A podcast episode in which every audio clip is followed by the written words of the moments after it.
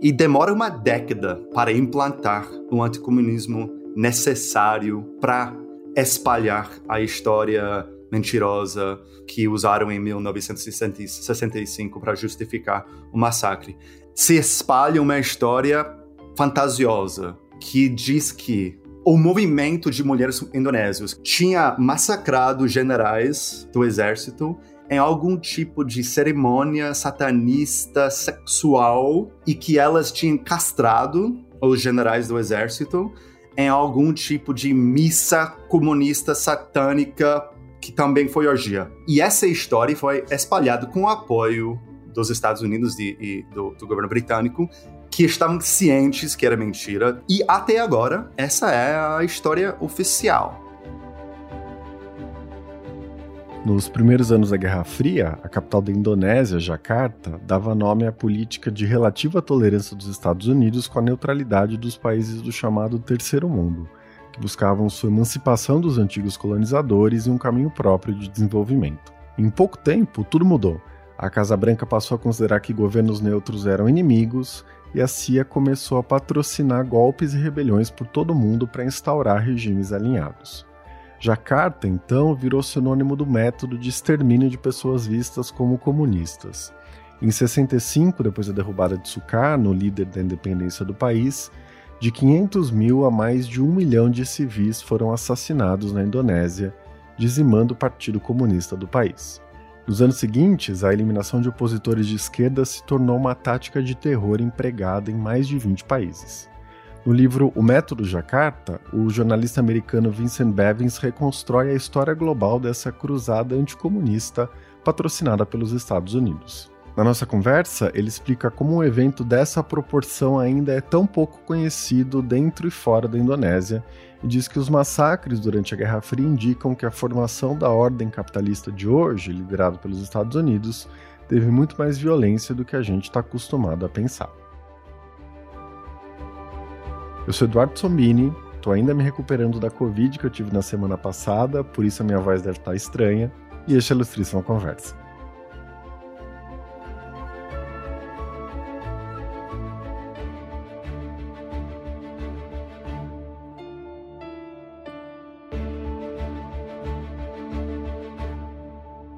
Vincent, seja muito bem-vindo à Ilustríssima Conversa. É um prazer ter você aqui. Tá, muito obrigado. Bom, os primeiros capítulos do seu livro discutem o um contexto histórico depois do fim da Segunda Guerra, né? marcado tanto pela afirmação dos Estados Unidos como uma superpotência, quanto pelas tentativas de emancipação dos países de passado colonial. Você mostra que esses dois processos logo se cruzam, né? Em grande medida pela ação da CIA, que depois de fracassar no leste europeu, percebe que o terceiro mundo seria o principal terreno da disputa da Guerra Fria. Você pode falar um pouco mais sobre as ações da agência no terceiro mundo nos primeiros anos dela? Sim, eu acho importante no livro explicar o momento que o mundo vive logo depois da Segunda Guerra Mundial. Que o meu país, os Estados Unidos, esse país bastante jovem, sai desse, dessa guerra sendo um dos países mais poderosos na história do mundo. Eu acho que até esse momento o país mais poderoso da história do mundo e com muito poder de influenciar resultados históricos em outros países do mundo, é, principalmente no sul global. Mas muito diferente de países como o Reino Unido ou até a própria Rússia, não tinha mecanismos, não tinha experiência, é, não tinha um departamento clandestino no próprio Estado que podia gerenciar esse tipo de, de intervenção no resto do mundo. E o que acontece é se cria a CIA, logo depois do fim da Segunda Guerra Mundial, com dois objetivos, um público e um clandestino. É, o primeiro objetivo era saber o que está acontecendo no mundo, que eu acho que todo mundo concorda que um presidente dos Estados Unidos deveria tentar saber.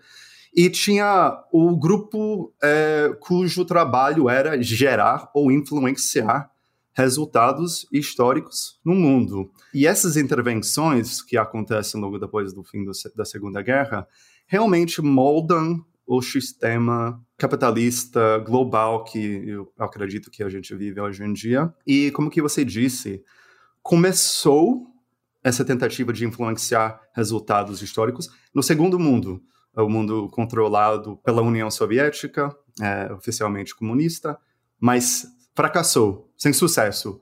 É, a CIA perdeu muitas pessoas, muitas vidas, tentando entrar em território controlado pela União Soviética. E depois decidiu atuar com todos esses recursos. Essa parte é muito importante. A CIA tinha muitos recursos e o poder de agir sem a possibilidade de punição. É, tinha impunidade completa. E depois dos fracassos no segundo mundo, a CIA decide atuar no terceiro mundo, que, hoje, que, que na época era um termo bastante positivo e otimista. Mas o problema é que eles não sabiam nada, ou sabiam muito pouco sobre o terceiro mundo, especialmente na Ásia, onde que o evento principal do meu livro acontece. E você cita dois laboratórios dessa estratégia da CIA, né, de intervir nos países do terceiro mundo.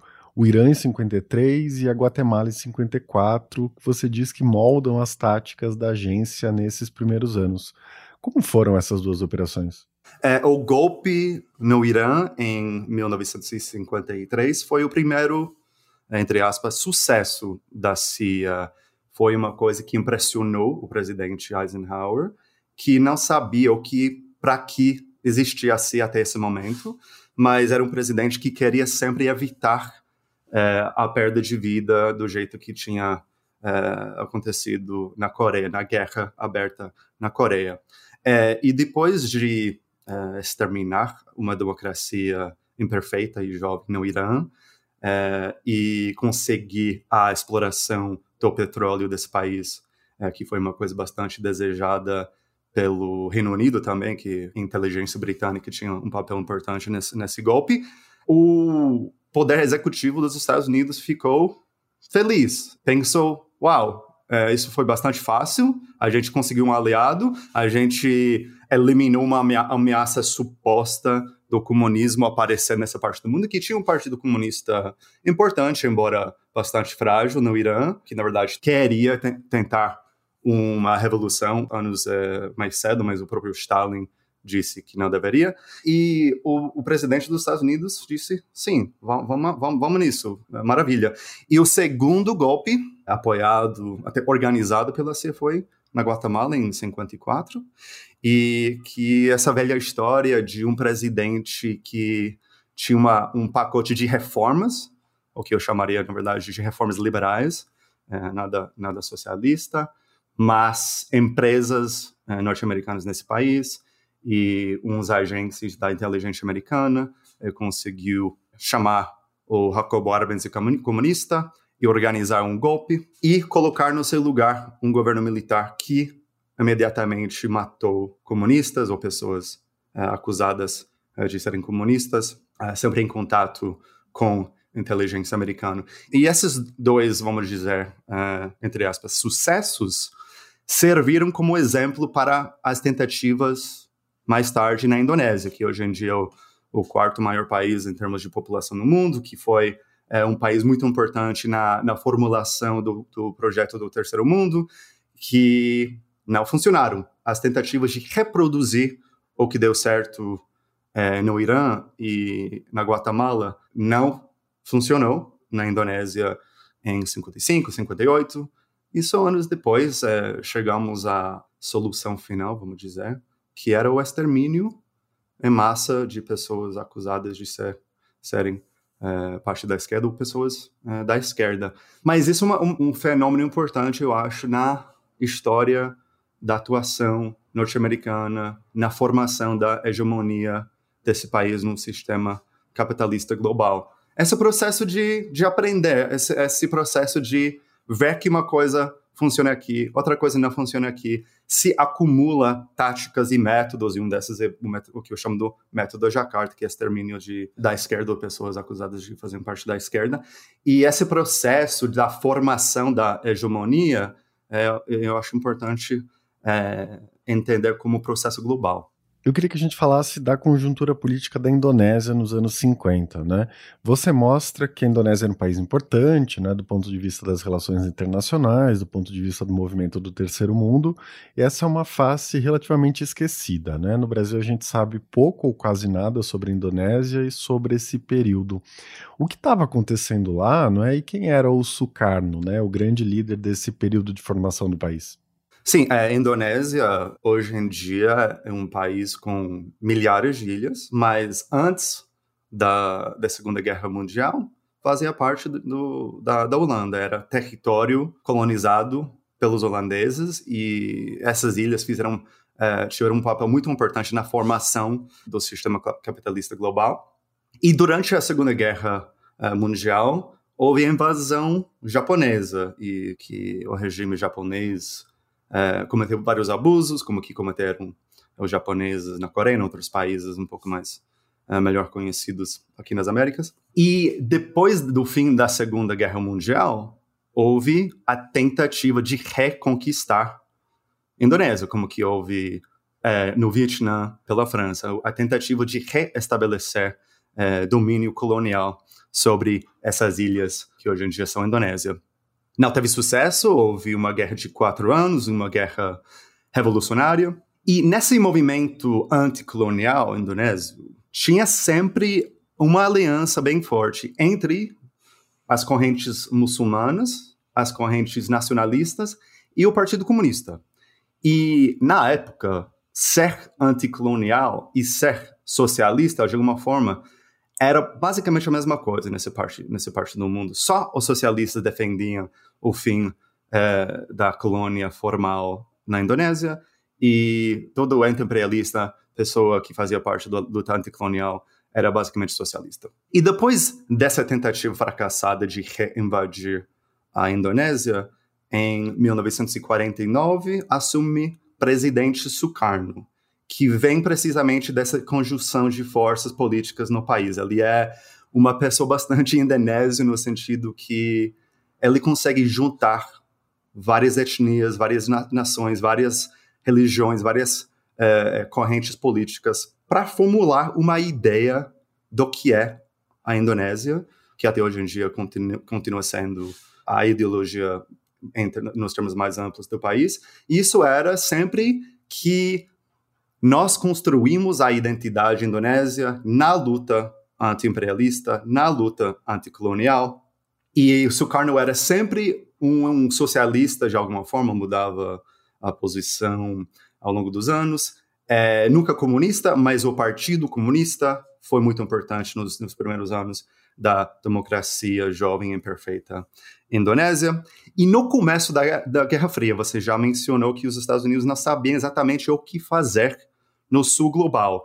E Indonésia foi um caso, uh, um, um bom exemplo disso, que no começo parecia ao Estado norte-americano que o Sukarno estava construindo uma coisa aceitável, que dava a aceitar essa, essa visão do mundo pós-colonial. É uma coisa é, meio socialista, mas ele reprimiu, ou seja, as forças revolucionárias é, indonésias reprimiram o Partido Comunista durante a guerra contra uh, os holandeses, e no começo ele parecia amigo e, e, ia ser, queria ser amigo dos Estados Unidos, e isso muda em 1955 por dois motivos. Primeiro, ele chama a Conferência Bandung, que foi a primeira instância concreta do movimento do Terceiro Mundo, que junta quase uh, representantes de quase a metade do planeta, em Bandung, Indonésia, e que visa realmente a reformulação do sistema planetário, que é uma coisa que não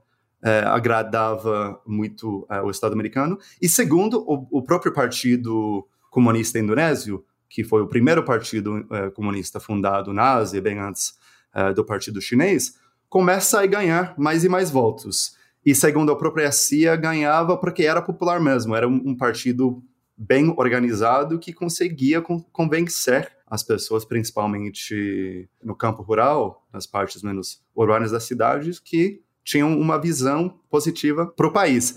E nesse momento, em, em 1955, o próprio Estado norte-americano começa a tentar intervir na Indonésia e há várias tentativas fracassadas começando nesse ano. Bom, me chamou bastante atenção, né, para um brasileiro lendo seu livro, essa virada no final dos anos 50. É, primeiro a CIA tenta derrubar o Sukarno, né, mas depois eles percebem que os militares também eram anticomunistas e que era melhor se aliar aos militares, né, trazer os militares para os Estados Unidos para serem treinados, se aproximar deles, porque ele seria um esteio do anticomunismo e do alinhamento aos Estados Unidos dentro do governo. Né? E isso tudo vai culminar no massacre de 65. É, como essa aproximação com os militares aconteceu? É, que tipo de paralelo você consegue traçar com o Brasil? Né? São processos comparáveis? Sim, com certeza. Essa virada que, que mencionou, que é bastante importante, foi é, basicamente a, a, adoção do exemplo brasileiro na Indonésia, depois de outras tentativas. Em 1955, começa a tentativa de simplesmente ganhar votos. Eles acharam um partido conservador, é, muçulmano, e a CIA dava muito dinheiro para esse partido, achando que ia ganhar as eleições através disso, coisa que funcionou na Itália não funcionou. O, o Partido Comunista Indonésio começou a ganhar mais votos e mais votos. Em 58, a CIA fomenta e participa em guerra civil, incentiva e depois participa em rebeliões contra o poder central do, do Estado. Foi, até esse momento, a maior operação da CIA na sua história. E foi uma coisa bastante direta a gente está falando de pilotos americanos bombardeando civis nas ilhas indonésias e um cai e está preso e isso revela o esquema inteiro. E nesse momento, que é outra coisa bastante interessante, é que a CIA está, de alguma forma, em guerra com o exército indonésio, que está oficialmente aliado com os Estados Unidos, ou seja, o Departamento de Estado está, de alguma forma, em guerra com a CIA. E depois disso, depois da revelação que acontece com a queda desse piloto americano, que, que partiu da Singapura, o próprio Estado americano muda a estratégia.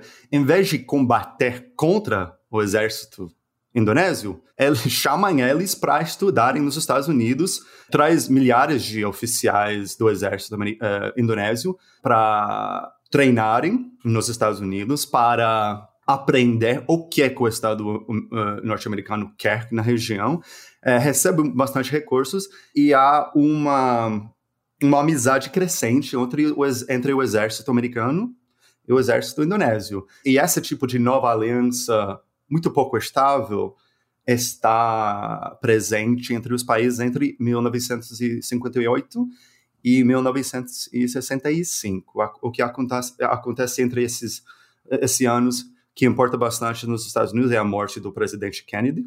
Depois disso, o, a presidência dos Estados Unidos muda a sua posição frente a esse país que sempre tem sido um problema percebido para a hegemonia crescente norte-americana no mundo e começa a usar as ferramentas disponíveis nesse país, na Indonésia, para tentar criar um conflito entre o exército indonésio muito bem armado, muito bem treinado pelos Estados Unidos, e o Partido Comunista Indonésio, que não tinha nenhuma teoria nem prática da luta armada, que era bastante popular, que teria ganhado eleições é, legítimas se tivessem acontecido é, nesses anos, é, segundo a própria CIA, mas que não tinha nenhum poder militar. E a inteligência americana e britânica queria preparar, queria causar um conflito desse jeito, porque sabem muito bem o que acontece quando há conflito entre grupo armado e não armado. E de forma misteriosa, de, esse, esse capítulo uma coisa que a gente realmente não entende até agora. É preciso ver mais documentos desclassificados, mais é, informações é, sobre 1965. Se cria, sim, esse conflito. E logo depois desse conflito, o exército indonésio começa, com apoio dos Estados Unidos, a massacrar eh, o Partido Comunista Indonésio e pessoas acusadas de fazerem parte desse partido. É muito impressionante no livro, né? Você diz que não existia nas Forças Armadas da Indonésia o mesmo sentimento anticomunista que existia no Brasil, né? Porque no Brasil isso tem raízes muito mais fortes por causa da intentona de 35 é, mas que quase que de uma hora para outra, né, essa conspiração comunista demoníaca, né, todas as histórias né, que foram criadas das mulheres que mutilavam os homens nos rituais macabros, histórias desse tipo, etc. Tudo isso para culpar os comunistas pela tomada do poder pelos militares e para depois justificar o massacre né, de cerca de um milhão de pessoas, né, que passaram a ser vistas como comunistas. Como um processo dessa magnitude pode acontecer? É, eu acho essa comparação bastante importante aqui, aqui no Brasil e para essa história também. O governo dos Estados Unidos não, não criou um anticomunismo violento radical aqui na América do Sul. Em, em muitas vezes da história chegaram aqui uns, uns oficiais do, do meu estado e repararam que, uau, aqui eles aqui já desenvolveram algumas táticas realmente eficazes para pintar o inimigo como comunista para reprimir inimigos percebidos. Agora, na Indonésia é completamente diferente. A luta anticolonial sempre dependia da corrente socialista e comunista. Desde o começo da ideia de uma Indonésia, o Partido Comunista Indonésio fazia parte dessa luta. E demora uma década para implantar o anticomunismo necessário para espalhar a história mentirosa que usaram em 1965 para justificar o massacre. Entre 1955 e 65, eu acho que foi através desse treinamento que o exército recebeu nos Estados Unidos.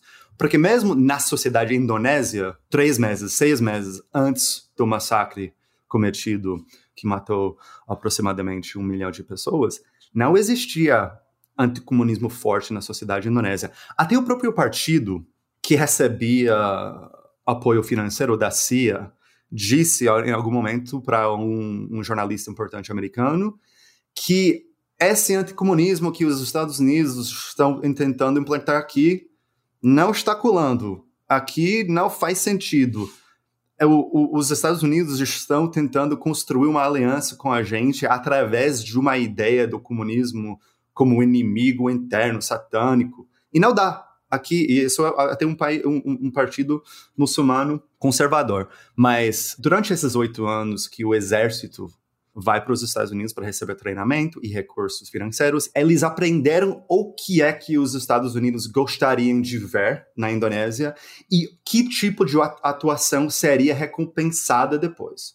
E esse, essa dinâmica é fundamental é, no massacre cometido contra é, um milhão de pessoas em, em 1965, porque tem, sabemos já, através de documentos desclassificados, que em alguns momentos o exército indonésio discute, fala sobre quanto que valem esses corpos para os americanos, quanto que a gente vai receber por ter feito isso. E depois recebem, sim, muita coisa. Eles recebem apoio financeiro, diplomático, a Indonésia entra entra no cenário global como um dos aliados mais importantes do próprio Estado norte-americano, entra no, no, chamado mundo livre, esse termo que, que os presidentes amavam tanto usar nos Estados Unidos, mas precisavam usar a mentira, a propaganda, uma história bizarra, mas muito bem feita do ponto de vista cínica, né? Para justificar o massacre cometido logo depois desse conflito criado que eu já mencionei. Que antes do massacre começar, antes do, do, do movimento de, de 30 de setembro, 25% do país se tinha algum tipo de, de associação com o Partido Comunista. Tinha 3 milhões de, de membros oficiais e mais 20 milhões de pessoas com algum tipo de associação com o Partido Comunista. Não tinha nada a ver com o Partido é, cubano, que, que tinha uma ideia de luta é, é, armada. Era um partido que é, o seu prefeito é, o seu professor de cultura é comunista. Se você gostar de teatro, provavelmente você vai entrar num, num, num grupo é, oficialmente comunista. E logo depois desse conflito que aparece em outubro de 1965, se espalha uma história fantasiosa que diz que o movimento de mulheres indonésias, que foi talvez o, o, movimento feminista mais maior do mundo na época, que tinha associação informal com o Partido Comunista, tinha massacrado generais do exército em algum tipo de cerimônia satanista sexual é, e que elas tinham castrado os generais do exército em algum tipo de missa comunista satânica que também foi orgia. Ou seja, todos os ele elementos que iam chocar um homem conservador, que iam ativar as emoções de um, de um país conservador. E essa história foi espalhada com o apoio dos Estados Unidos e, e do, do, governo britânico, que estavam cientes que era mentira. Tem, já sabemos disso, disso, que temos é, documentos desclassificados nos quais eles admitem saber que estavam espalhando uma mentira usada para exterminar é, a esquerda no país. E até agora, essa é a história oficial. Essa é a versão, a única versão que se pode contar sem enfrentar consequências jurídicas. Contar a história verdadeira até agora fica é, é proibido pela lei. E essa outra coisa, é outra comparação bastante marcante com a América Latina. Nunca houve lá algum tipo de processo de reconhecimento das vítimas, de memória e, e uma comissão da verdade, uma, um, um, processo nacional de enfrentar o que aconteceu. As vítimas desse massacre continuam sendo vítimas, vivendo nas margens da sociedade, geralmente escondendo o que aconteceu nas vidas delas. E, e isso é consequência da vitória, do sucesso da operação uh, implantada uh, mais de 50 anos atrás. Bom, e quando você fala nisso, não dá para deixar de pensar no Brasil, né? Porque quando você diz que quem cometeu esses crimes nunca foi responsabilizado e nunca houve um processo de reparação da verdade lá, né? Isso também não aconteceu no Brasil e isso faz com que os militares retenham um tipo de poder é, que tem muito a ver com o papel que eles desempenharam na ditadura, né? E o governo Bolsonaro representa o ápice disso, né? É, como esse processo aconteceu na Indonésia? Né? Qual é o papel dos militares na sociedade e no governo hoje? É bastante comparável, é, só que tem mais poder. É, o próprio exército, durante esses anos de cooperação com, com o Estado norte-americano antes do massacre, é, conseguiam bastante poder econômico. E até agora mantém esse poder econômico. É, e uns anos atrás, quase uma década atrás, é, se elege o presidente Joko Widodo, ou seja, Jokowi, é, geralmente se chama de Jokowi só. E muitas pessoas achavam que talvez ele fosse abrir algum tipo de processo de, de ah, uma comissão da verdade, uma coisa parecida, qualquer coisa que nem, nem ia responsabilizar os militares, mas pelo menos dizer para as vítimas que você não merecia isso. E não fez, e geralmente os analistas acham que foi por causa do poder que o exército ainda tem sobre a política indonésia.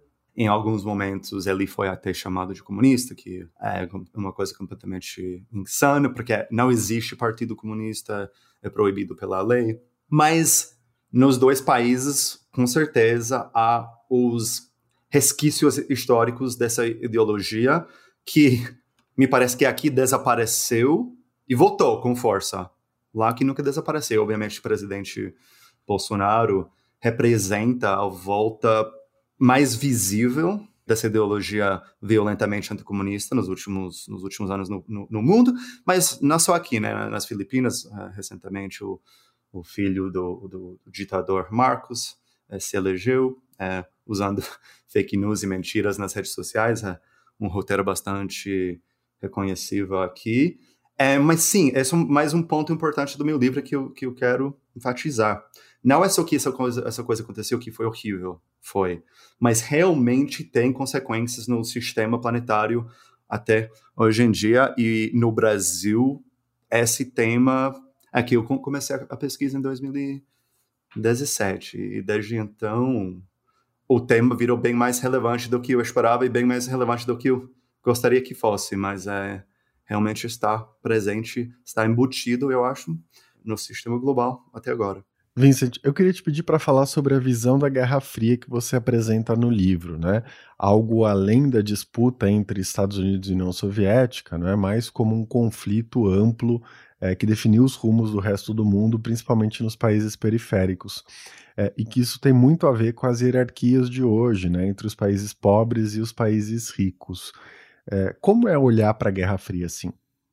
Sim, sim, perfeito. Sim, eu acho importante é, decidir o que significa e quem importa na Guerra Fria, porque se se considerarmos que a Guerra Fria aconteceu entre o primeiro mundo e o segundo mundo, entre Washington e Moscou, é, não faria muito sentido a afirmação que eu faço no livro que, que Indonésia nesse ano foi um dos os momentos mais decisivos do, do século e, que, e também afirmo que o golpe aqui em 64 também foi um dos momentos mais decisivos. Mas eu não acho correto considerar a Guerra Fria uma coisa que aconteceu principalmente entre o primeiro e o segundo mundo. É, se considerarmos, se valorizarmos todo ser humano igualmente no planeta, se acharmos que toda pessoa tem valor igual no mundo, eu acho mais, mais, mais correto afirmar que a Guerra Fria aconteceu entre o primeiro e terceiro mundo. Se estamos falando de números, de pessoas, de vidas afetadas, é, eu acho isso, é, é, essa visão mais correta.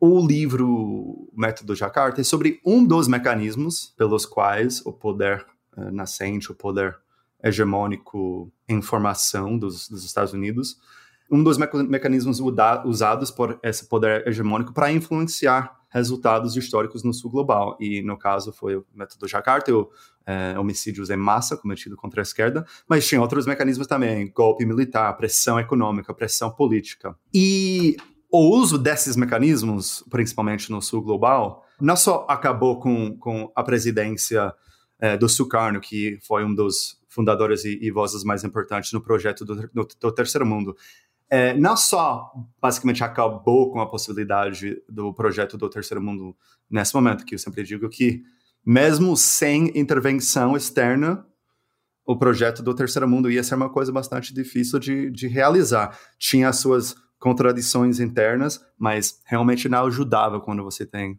o poder, o, o Estado mais poderoso da história tentando destruir o projeto. E, e além da destruição desse projeto, em todos os países que esse mecanismo, violência cometida contra a esquerda, terror é, usado na formação de estados, na formação de, de é, regimes capitalistas autoritários, isso molda o futuro do país até agora. Isso, isso, isso molda a, a própria formação do Estado, e Bolsonaro é só um exemplo de como que uma parte que parecia ser superada, que parecia ter entrado na história para sempre e pode voltar, mas tem muitas outras formas que eu achei 22 países nos quais homicídio em massa foi cometido contra a esquerda ou pessoas acusadas é, de fazerem parte da esquerda. E, e em todos esses, esse terror, essa violência fundamental, essa violência que ajuda a formar o próprio Estado, é, fica embutida no Estado até agora. E assim, com o fim da Guerra Fria, o campo socialista, o segundo mundo, é, o campo socialista com a sua capital em Moscou, desaparece, muda completamente o seu caminho. Isso não é, acontece, na minha visão, isso não acontece no, no sentido mais amplo.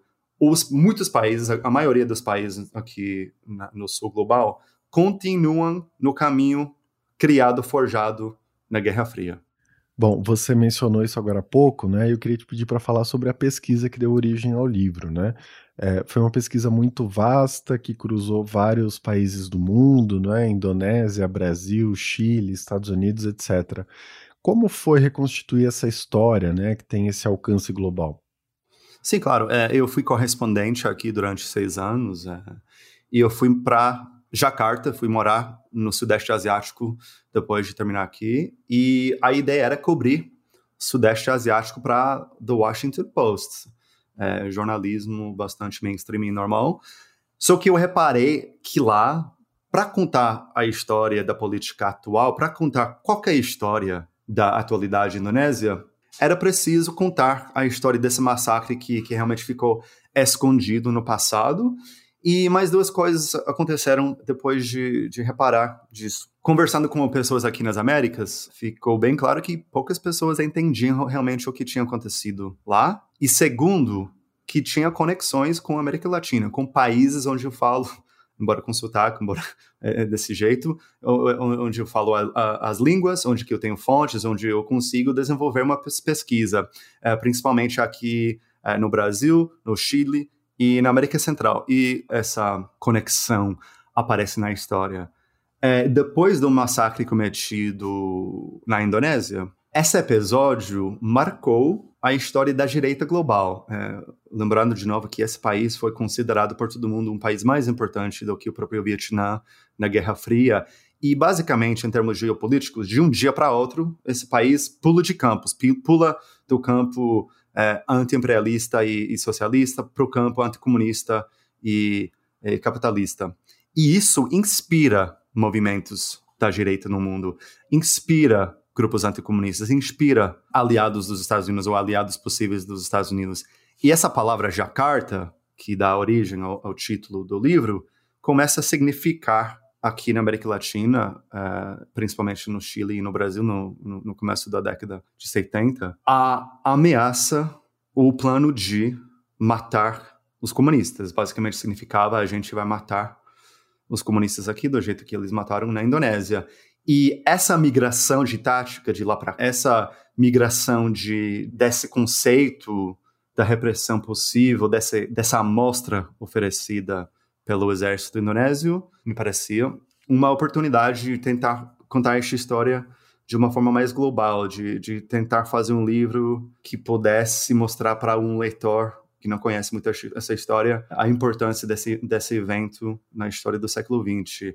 Eu tive sorte que eu consegui os recursos necessários para parar de ser correspondente por uns anos e passar esses anos só pesquisando, entrevistando as vítimas dessa violência, principalmente na Indonésia, mas em, em, vários países do mundo, mais de 10 países, até esqueci quanto, mas é, eu tive que passar anos e anos fazendo isso para tentar construir essa narrativa de uma forma global e, e ao mesmo tempo, eu espero que bastante simples, é compreensível para pessoas é, sem conhecimento especial. Bom, acho que a gente não pode deixar de falar dos seus personagens, né? Esses sobreviventes, essas vítimas que você encontrou, e são muitos ao longo do livro, né? Muitas histórias incríveis. Me chamou bastante atenção a Ing Tan, né? Você mostra como a vida dela foi transformada várias vezes por essa cruzada anticomunista. Como foi ter contato com a história de vida delas? Pode falar um pouco mais sobre ela? Ela hoje, ela é brasileira, ela é Ing. E, na verdade, ela vai aparecer no lançamento do livro na semana que vem, que vai falar um pouco da história dela. Porque há uma, uma comunidade indonésia aqui, é, pequena. Geralmente, indonésios de ascendência chinesa, que é um grupo que já faz séculos sofre de, de episódios é, de racismo. E, na verdade, ela, ela se casou com o pai do meu amigo. Foi por coincidência que ele me colocou em contato com ela. E eu conheci quase toda a comunidade indonésia aqui em São Paulo. E eu consegui reconstruir o motivo para migração, é, que foi um, um, uns anos antes do massacre, antes da coisa realmente horrível, mas foi outra, outro episódio horrível, que houve uma onda de repressão anti-chinesa incentivada pelo exército indonésio com apoio dos Estados Unidos, ou seja, houve algum tipo de pogrom é, anti-chinês é, no começo da década, e ela chega aqui com a família e com muitas outras famílias.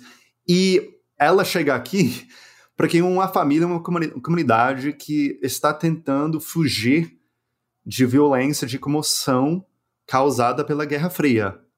E dois anos depois, o que acontece é o golpe aqui, ela entra na USP, ela vai conhecer pessoas cujas famílias sofrem de repressão, ou aqui, ou em outras partes da América Latina. E ela até agora acha, não sei, a gente conversa bastante sobre o livro, ela até agora não entende porque está no livro, mas eu achei uma, uma forma importante de mostrar que real, realmente foi um fenômeno global, essa onda de repressão contra a esquerda ou pessoas acusadas de fazerem parte da esquerda. E, felizmente, ela, ela vai poder aparecer na semana que vem aqui em São Paulo para falar um pouco sobre a história dela. Que ótimo. É, Vincent, para a gente encerrar, não é? Eu acho que o que mais chama atenção no livro, apesar do massacre, da tragédia, né, de todas as coisas que você narra, é como essa história pode ter ficado tão esquecida, né? Porque se a gente for olhar bem, a gente não sabe os números, mas foram cerca de um milhão de pessoas assassinadas. A CIA deu apoio ao movimento, né, passou listas com os nomes das pessoas que foram perseguidas e mortas em seguida. É, tinha um método de desaparecer com as pessoas para instaurar ainda mais medo. É, teve apoio do Reino Unido e da Austrália em toda a conspiração para justificar o golpe, etc. Enfim, um evento de uma magnitude imensa, né, que é pouco ou nada conhecido e que na Indonésia, como você conta, foi praticamente apagado. Você atribui isso a um certo sucesso da estratégia americana, né? É, como isso foi possível, né? Como uma coisa desse tamanho pode ter ficado tão esquecida durante tanto tempo? É, é uma boa pergunta. E eu acho que uma coisa tão impressionante, tão difícil de ter é, acontecido, que é, são precisas várias respostas. Não é não, nunca com só uma resposta, é, só com um motivo isso seria possível. É, geralmente eu, eu tento, eu, eu tenho três teorias coisas que eu acho que se cruzam e é, influenciam esse processo de esquecimento. Primeiro, é, através do, do, do, próprio sucesso da operação. O governo Suharto assumiu o poder e estabelece com sucesso que essa história, essa, essa história mentirosa que espalhou com a, com a ajuda é, dos países é, mais poderosos do mundo, fica a versão oficial. E ninguém está lá para investigar mais, ninguém quer mais falar. Fica como a, versão oficial que houve uma tentativa de golpe comunista e como reação a isso houve algum tipo de explosão espontânea de violência. Nós, nós sabemos quantas pessoas que morreram. Ah, mas é, lá houve umas brigas e nós sabemos por que essas pessoas fizeram isso, mas algumas pessoas morreram, mas a gente não fez, e foi uma reação legítima a um golpe comunista. É, é mentira, mas essa mentira ficou como ideologia oficial do, do Estado, e até agora tem um museu da traição comunista, que dá para visitar e ouvir essa história em Jacarta. Dois, Vietnã. Eu acho que a tensão nos Estados Unidos e aqui nas Américas é sempre limitada. Eu acho que depois desse ano, depois do, do sucesso na Indonésia, o fracasso, o problema, o, o a guerra, a, o conflito domina a atenção americana por muitos anos, porque muitas pessoas no estado norte-americano disseram que, por causa do sucesso na Indonésia, uma vitória no, no Vietnã não foi necessária. A Indonésia foi tão importante que, que, que no Vietnã a gente pode perder. Mas domina a política doméstica dos Estados Unidos por muitos anos e até muito, muito tempo a atenção uh, para ser gasta pensando no Sudeste Asiático e a Indonésia desaparece depois desse conflito que está acabando com vidas americanas e realmente gera uh, conflito interno nos Estados Unidos.